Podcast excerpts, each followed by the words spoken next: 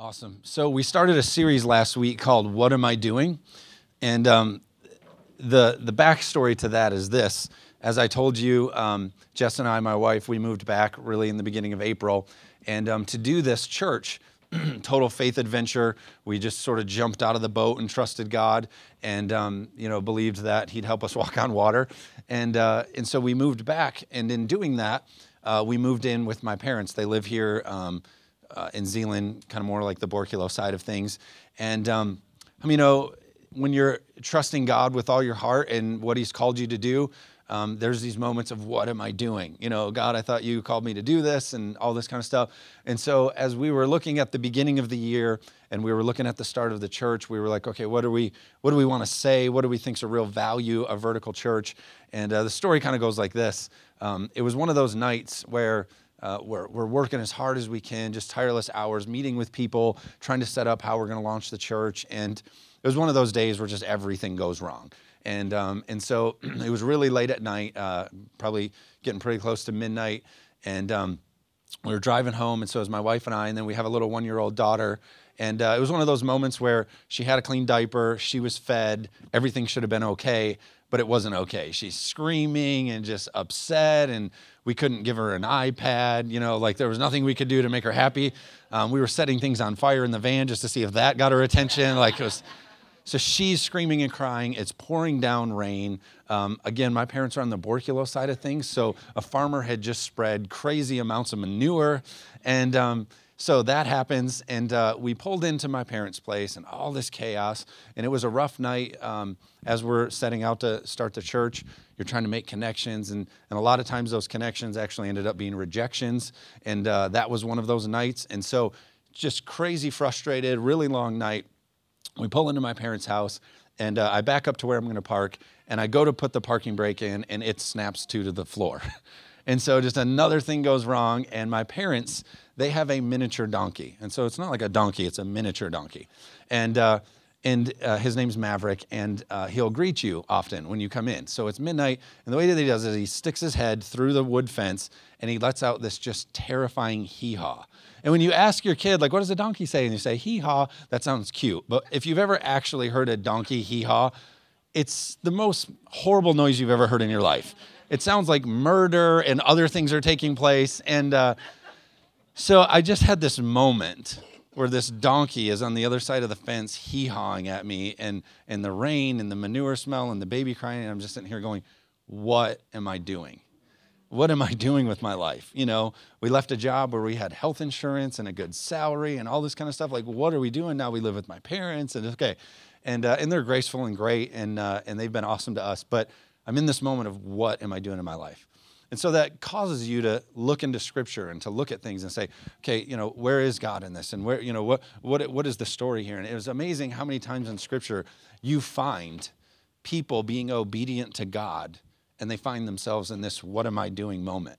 They've followed God, they've trusted God, they're being obedient to Him, but they're either facing a Red Sea or God completely has to come through. They're about to be thrown into the fire. The Shadrach, Meshach, Abednego, like, I mean, no, they're going, wait a second, what are we doing right now? But they were walking in obedience. And so this year, as it's a new year, we wanted to start a series that says, you may have a moment that's like, what am I doing? Really, what am I doing? But my encouragement to you is to trust God is to be obedient, is to follow his nudges and where he's leading you, and uh, look into the scripture on how you can walk obediently. Because a lot of times on your road of obedience to what God has for you, there's this what am I doing moment. It's like I said a minute ago, you have this I'm in the hallway, but I'm almost to my open door. What am I doing in this hallway? And, um, and so last week we looked at Peter um, when, when Jesus said, uh, when he walked on water. So Peter said, Lord, if it is you, tell me to come to you on the water. And so Peter understood that uh, life was supposed to be in its fullest is where, where Jesus is, where God is. So he has this moment of, I'm going to step out of the boat and go to where God is, where Jesus is. And uh, so he trusts God and gets out of the boat and, uh, and pursues him, but has this moment of, what am I doing? And we all know that he sank and, and that. So we talked about that last week. But this week, I want to talk to you specifically about your life and your passions and your gifts. Um, one of the biggest, I guess, tragedies that we have going on is, um, is sort of the trap of complacency um, and isolation. Uh, in our world, you know, we have an iPod and we have an iPad and we have iHome and all, all these things that we have. And I'm not against technology or any of those things. I have those things. But it's very easy for us to live our life with a full DVR, with our custom playlist in our own little bubble. And we keep ourselves very entertained. And at the end of the day, you're very isolated. You're very disconnected from the overall purpose that God has for you. Because busy doesn't necessarily mean effective right? When you look back at your calendar, it's like, oh man, we had a week, but but was it effective? And uh, and at this year we do resolutions and we set all these things. And, and an encouragement to you is, a lot of times um, we have the biggest gap in the world is between what we know to do and what we actually do. And I think it's the same thing in our walk with God. We, we, we, we want to help in the community and we want to better our community and we want to be involved and connected uh, maybe to the local church or to the body of Christ and we want to help push things forward. But what we know to do and what we actually do, sometimes there can become a gap. And what's interesting that I've found in my life is anytime I'm really frustrated or anytime that I feel like I'm off the mark or I'm hitting the wall, a lot of times I can look at that gap and say, well, I've gotten away from my purpose you know so i'm feeling frustrated and i'm stressed and, I was, and then i take a look and it's because i've gotten away from my overall purpose. And so i want to talk for the next few minutes just about your passion and your gifts and, and how god sees you uh, as a person. And so um, i heard this thought. There's a great teacher named Myles Munroe. he wrote a book on potential and he said this the richest places in the world are not the oil fields they're not Wall Street. It's not the gold mines. It's not any kind of diamonds or anything like that. The richest places in the world are actually the graveyards because it's people who went to their graves with books that were never written, songs that were never penned. It was ideas that they never stepped out of the boat and trusted God with. And, uh, and so they took all that stuff to their grave and it became the richest places in the world because it had all those ideas. Think about all the great men and women you can look at celebrities or different things like that. Um, think about all the people with incredible potential uh, who died too young because they just let their life get way off track. My passion in my life is that I stay so God centered that I'm walking in what He called me to do. Somebody say, right on. Uh, I was a youth pastor, so I have some of that. Um, so check this out. I love this about Jesus. Jesus, when He died, he said this on the cross. Uh, when he died, uh, uh, does anybody, he said, it is finished. About his life, he didn't just die because he got old. He died and he said, It is finished. What he set out to do was finished. Paul said this about his life I have finished my course. I have been poured out like a drink offering. My prayer at the end of my life is that I can say, I gave it all. I gave it all you know, being busy and filling your schedule and all those kind of things, that matters. You know, and it's, it's important to connect and be a part of people.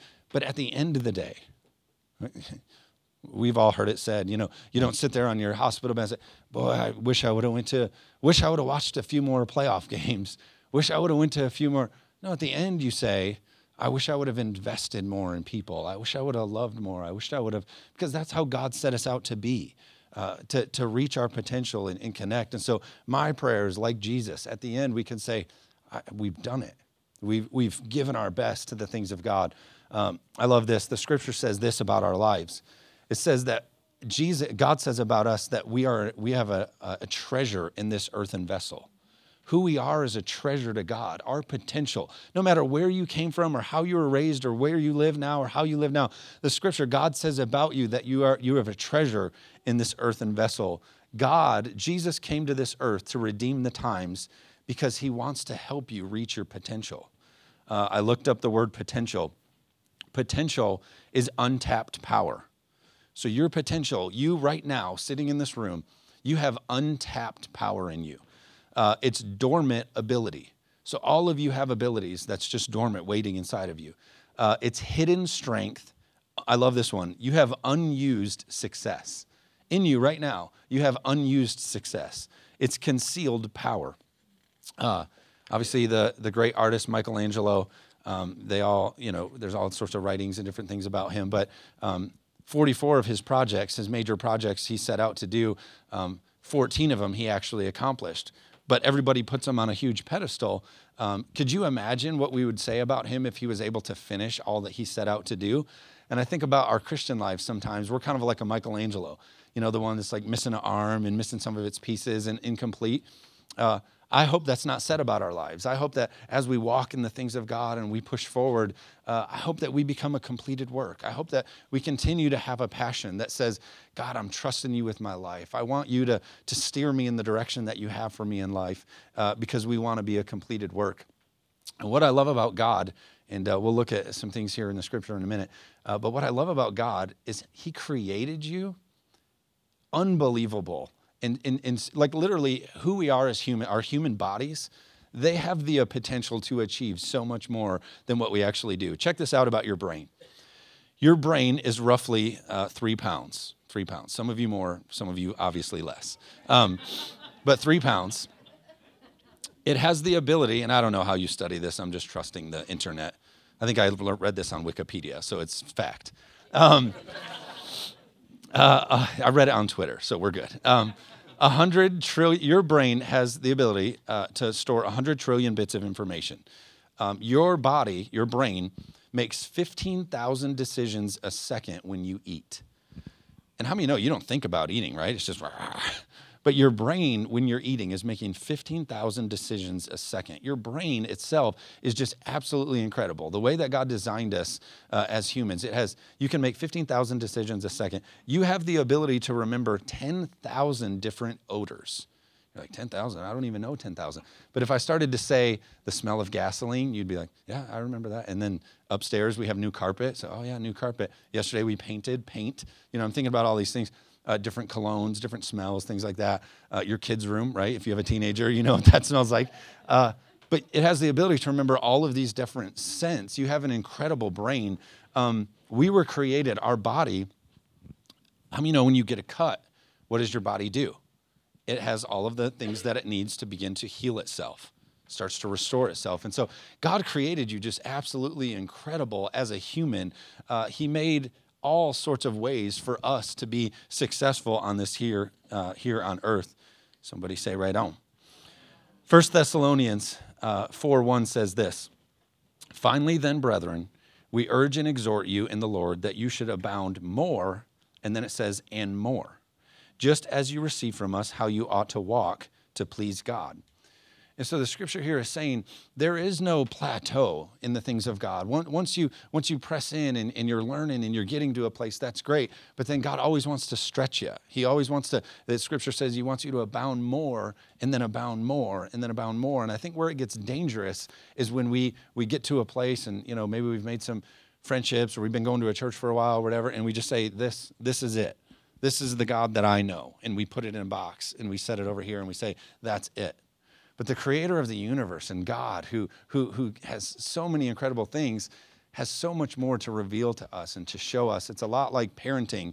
Um, how many know when we first got married, uh, was, oh, we're married and we're newlyweds and we know it all. We've grown up. And then you have a kid and your whole world flips. And then you learn all more and you have all these uh, different revelations of life and maturity and all these things. And then it happens again uh, you know, later as uh, you have grandkids and you, you, thought that you had used up all your love. I couldn't possibly love anymore. And then you love your grandkids more than your own kids, right? How many have that? Uh, yeah, right. And so that happens. And, um, and, and that's what the scripture is talking about here. It's saying that our relationship with God should, should be you know the onion peel it should just be a, another layer and another layer and another layer and um, unfortunately that's been abused sometimes in church you know, the preacher gets up there and says, You ought to be more and do more, and you should be at the church eight days a week. Well, Pastor, there's only seven. Well, you should be at eight, make a day. You know, and it's this this growing in God has become this abuse. And uh, and how many are over that? We're over that, right? We're not that. Uh, and and that's not the point here. The point here is that our revelation and our encounters, and like Jared was saying, our experiences with God um, should be something that, that we grow in, that we experience. And so I don't think that our time with God uh, should be something really easily calculated, that we just say, well, it's this and it's this, and you put a scripture on it and it's that. Um, because the scripture says that there's mysteries of God that we don't know. And uh, theology is very important, and we, and we have theology, and we have doctrine, and all of that stuff is important, and, and we hold to that. But if that's it, if we put a checkbox next to theology and we say knowledge of Scripture is everything, okay, and now everybody's like, oh my gosh, what is he talking about? what I'm saying is it's about relationship with God. It's about spending time. If all you've done is learned what you know about God and you don't have relationship and you don't pray and you don't invite him into the things that you're doing, then I think you miss it by a mile because God has emptied everything to be a part of our lives. Somebody say amen. So uh, we got to be growing and abounding more and more and more. And um, it's important, even in life, just to continue to grow and grow. Um, they say this about retirement. Um, those that retire at retirement age and do nothing, they tend to pass away a lot earlier than those that retire and travel or plan and do things outside of it. Why? Because you were just created to be abounding more and more and doing more. And so, again, that's not a workload thing. I'm not getting up here and saying we need to do more work. But what I'm saying is, like, we, we have to be constantly growing and those kind of things. Um, I love this stat right here. Check this out. God has incredible plans for every single life. Uh, roughly, right now, there's 6.2 billion people in the world. Um, 133,000 uh, were born here in America today. Roughly 133,000 will be born in the United States. Worldwide, around 400,000 will be born today. Uh, there's been 60 billion people roughly born um, since the beginning of time, and nobody has your thumbprint. So you were created with a thumbprint that God cares about. I mean, literally, you're like you're you're you're marked by God because you're rare and you're valued. And uh, what I love about this is the economists say that our value comes from what's rare. And so, if gas or diamonds or whatever, if those things are rare, they're expensive. And so, think about your value to God that He made you a one of a kind. I mean, literally, no one else has your thumbprint. It's because God saw you as rare and as a value. Check this out 130 octillion things needed to happen from conception to birth. 130 octillion things needed to go right from conception to birth. That number is 130 with 27 zeros behind it. So miracle after miracle after miracle after miracle had to line up for you to be here. And so those days where you say like I don't know my purpose, I don't get it, I don't understand. You have to know there was somebody working behind the scenes to make sure you made it here. Somebody say amen. You have incredible value to God. And our encouragement as a church is what does it look like? How can we connect with you? What's your story? How can we help push your purpose forward? Because we believe that God is cheering for you. Somebody say amen. I, uh, I'll kind of wrap things up with this. I'm going to have uh, Jared's going to come play behind us a little bit. But um, I want to share this with you uh, as he comes up here and plays. Um, and then we'll uh, we'll kind of wrap it up. But I thought about it like this: um, the sad thing is this. Statistically, right now in the United States, the number three killer um, in the United States, the number three cause of death is actually suicide. And uh, shocking, you know, if you think about you know car crashes and all the different things that happen um, that would that would cause death. But the number three killer in the United States is suicide. And it's because people don't see their value and their potential and their purpose. And uh, we can all relate to those seasons. I'm not saying like, oh, those people, I can't believe it. We all have those of, what am I doing? What am I doing? Uh, but more people actually kill themselves than are murdered in the United States. So uh, as far as you know that, there's more. And so it's it's actually like this really sad epidemic. And um, I thought about it like this. Think about um, I'll tell you a story quick. I was at a youth camp, um, and you'll just kind of have to hear my heart on this. Uh, it's a little actually tough to talk about, but um, we did a youth camp here a few months ago, uh, actually Camp Geneva in Holland, and um, we were kind of in a service like this, and it was with teenagers. And one just so sweet little girl came up to us, uh, came up to me for prayer. We had like a, you know, we were praying for kids for you know whatever they needed. Sweet little girl came up to me and she said, uh, just tears just streaming down her face. And uh, she said, um, I've become a follower of Christ and, and I love God and I want to pursue the things of God. And she's just crying. Just, she said, but it's so hard, so hard to follow God. Uh, and think about that in her school and just all the things that she faces. And she grew up in a home where she didn't really have the support of a Christian home. So she just crying. She just saying, I just, it's so hard to follow God and I want to do it with all my heart, but it's so hard. And I just thought to myself, this is when we were planting the church.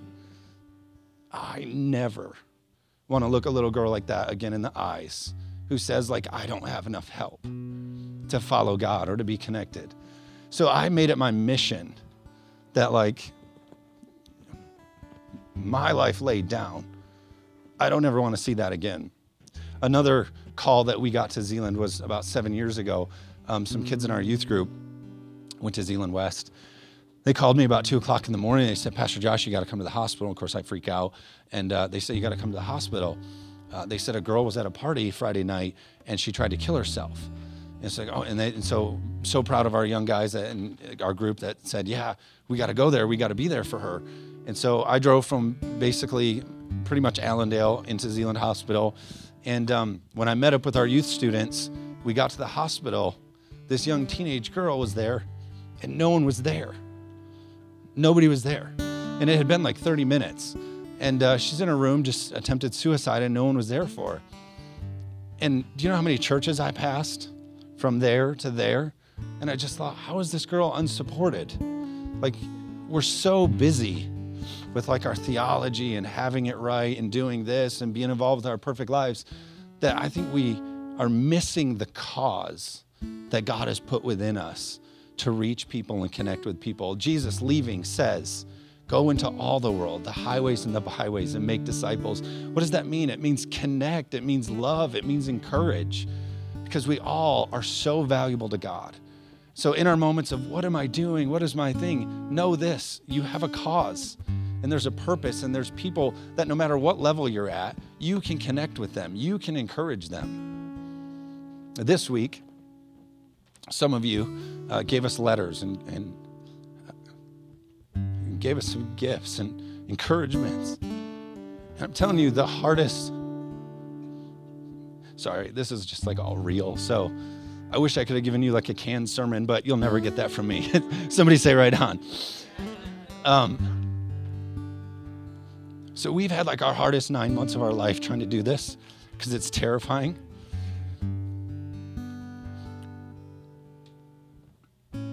But your cards and your letters and your encouragement and your gifts, you may think like, oh, no big deal. I shot him a text and said thank you. That was everything. Because it was just you connecting with our cause and us connecting with you and getting in the boat, the lifeboat together and saying, let's, let's sail this voyage, let's do this thing. And uh, so I'm encouraging you, all of you in here, doesn't matter where you came from, what you've been a part of, how you live now, you all have something that God values tremendously, a treasure, He says, in you. And uh, my encouragement, no matter where you come from, today choose, even though you may feel like, what am I doing? What does this look like? This is crazy. Step out with God, trust God because He's there to value you, He's there behind you. Um, I'll share this with you. Why don't you all stand actually, and I'll, I'll share this last part. We'll pray here in just a moment.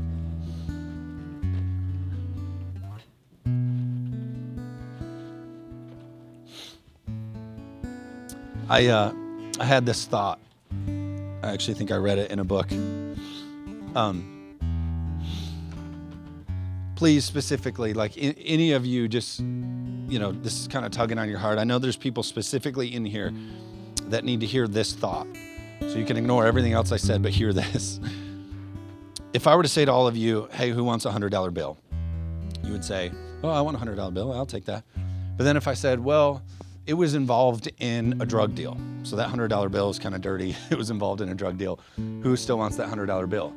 Like, I'll still take that $100 bill. I'll take that. Well, maybe it was like involved in a hit, you know, and they used that money to have somebody killed or whatever.